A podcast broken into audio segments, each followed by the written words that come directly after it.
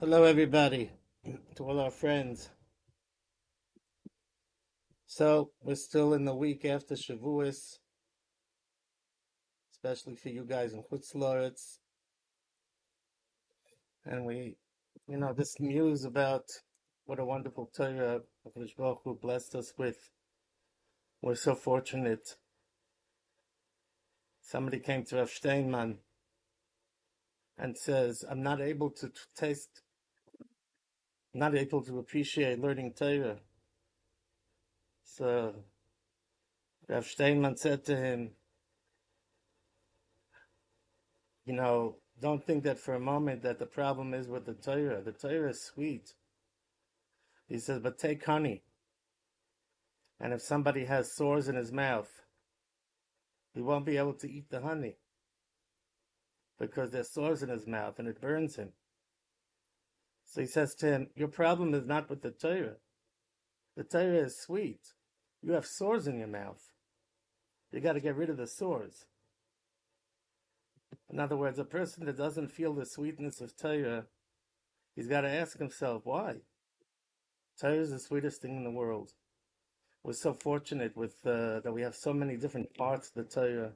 Ah, you know, we lost a we lost a great gadol this week of Gershon Edelstein, Livrocha. And somehow I feel that HaKadosh Baruch Hu makes it that he puts him into the limelight. Not only that he should lead us and take us and show us, you know, lead the Klal Yisrael when it comes to issues that need dec- decisions, but more so that since he comes into the li- limelight, so then we start learning from his ways, and we learn about his humility, we learn about his cl- his squeaky clean, how he's so so clean in every matter, and you know it's just something that we have to learn from.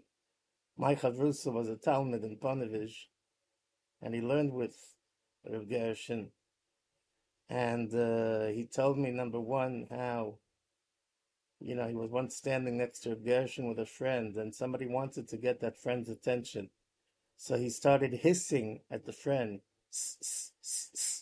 to get the friend to come to him. He wanted so Rav Gershon saw the guy hissing and, and making you know sounds. So Rav Gershon turns around and he starts running toward him like know as if the person would have hissed Rav uh, Gershon. But you know, uh, humility, humility.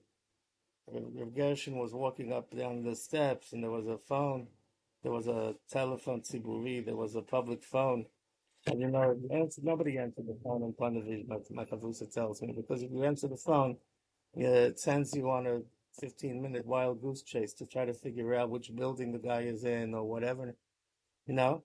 And uh, Gershon was walking by, and he was about to go pick up the phone because you know the phone's ringing. You pick it up, go help somebody Torah, Torah has all the good Zachen, all the beautiful Zachen, everything, all qualities. The Gemara said, the, the Medrash says at the end of uh, Parshas Mishpatim, the Yalkut Shimoni, at the end of Parshas Mishpatim, Rabbi Yochanan have a metayel. Rabbi Yochanan was going for a walk together with Rabbi Chiya bar Abba, and they came to a field, and Rabbi Yochanan said, "This was my field. I sold it in order that I should be able to learn Torah." They came to a to a to an olive press. This used to be my olive press. I sold it so that I should be able to learn Torah. This used to be my winery. I sold it that I should be able to learn Torah. The Bchiyah Barabba started crying. Rabbi Yechon says, "What are you crying?" So he says, Rabbi Barabba, Rabbi Yechon, you didn't leave anything for your old age. What are you going to do in your old age?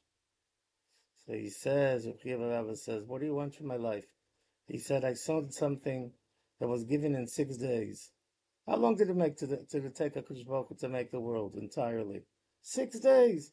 I sold something that was made in six days, and I bought something, I acquired something that it took 40 days and 40 nights to make. HaKadosh Baruch Hu needed the Moshe Rabbeinu should come up to for 40 days and 40 nights. No, it's not a good acquisition.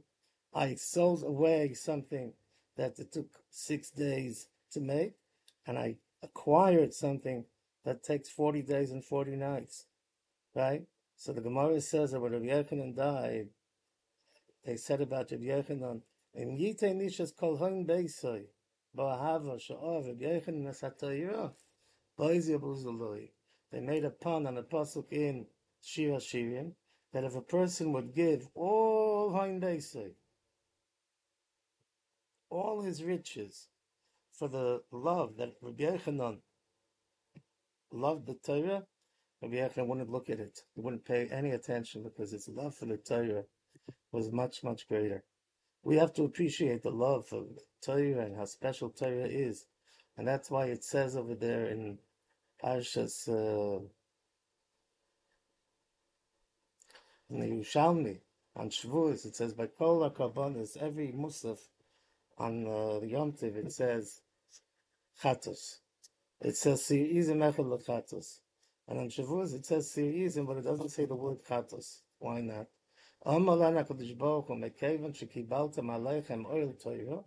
Since you accepted the yoke of Torah, I consider it like you never ever sinned. That's so special about just being a Makabel Oil Torah. We have to accept the Torah as a yoke, right? A yoke is something you tie it onto the donkey and it's in, inseparable. The Kli Yakar points out that even when you fall, you fall with the yoke on it, never never becomes separated. You may have some falls, you may not everything may be perfect, right? But, but, but, but, right? I have the yoke of Torah. And Mala Lavakosov and the Torah and the Torah considers it Kilu Oilo. Reb Aaron Kotler once went with the Nosson Wachtfogel to a lawyer, and the lawyer was trying to figure out what's this yeshiva? What what's the yeshiva coming to accomplish? So Reb Nosson uh, gave him to believe that in five years the boys will learn here the the the, the kola they'll learn about five years or so. Reb Aaron said five years, ten years, fifteen years. Reb Aaron said, "Let me talk to the lawyer. I see you don't understand." He told Reb Nosson, and uh, then the, the lawyer began to understand. And Reb Nosson says, "I understand. I understood also. I understood also." uh, oil Torah, to accept the oil of Torah, to be tied to the Torah. That was Yisachar, Yisachar Chamoy Goren. Yisachar, even if he would fall, he fell down and he was tied on to the Torah. Uh, this is pretty much what I wanted to share with you.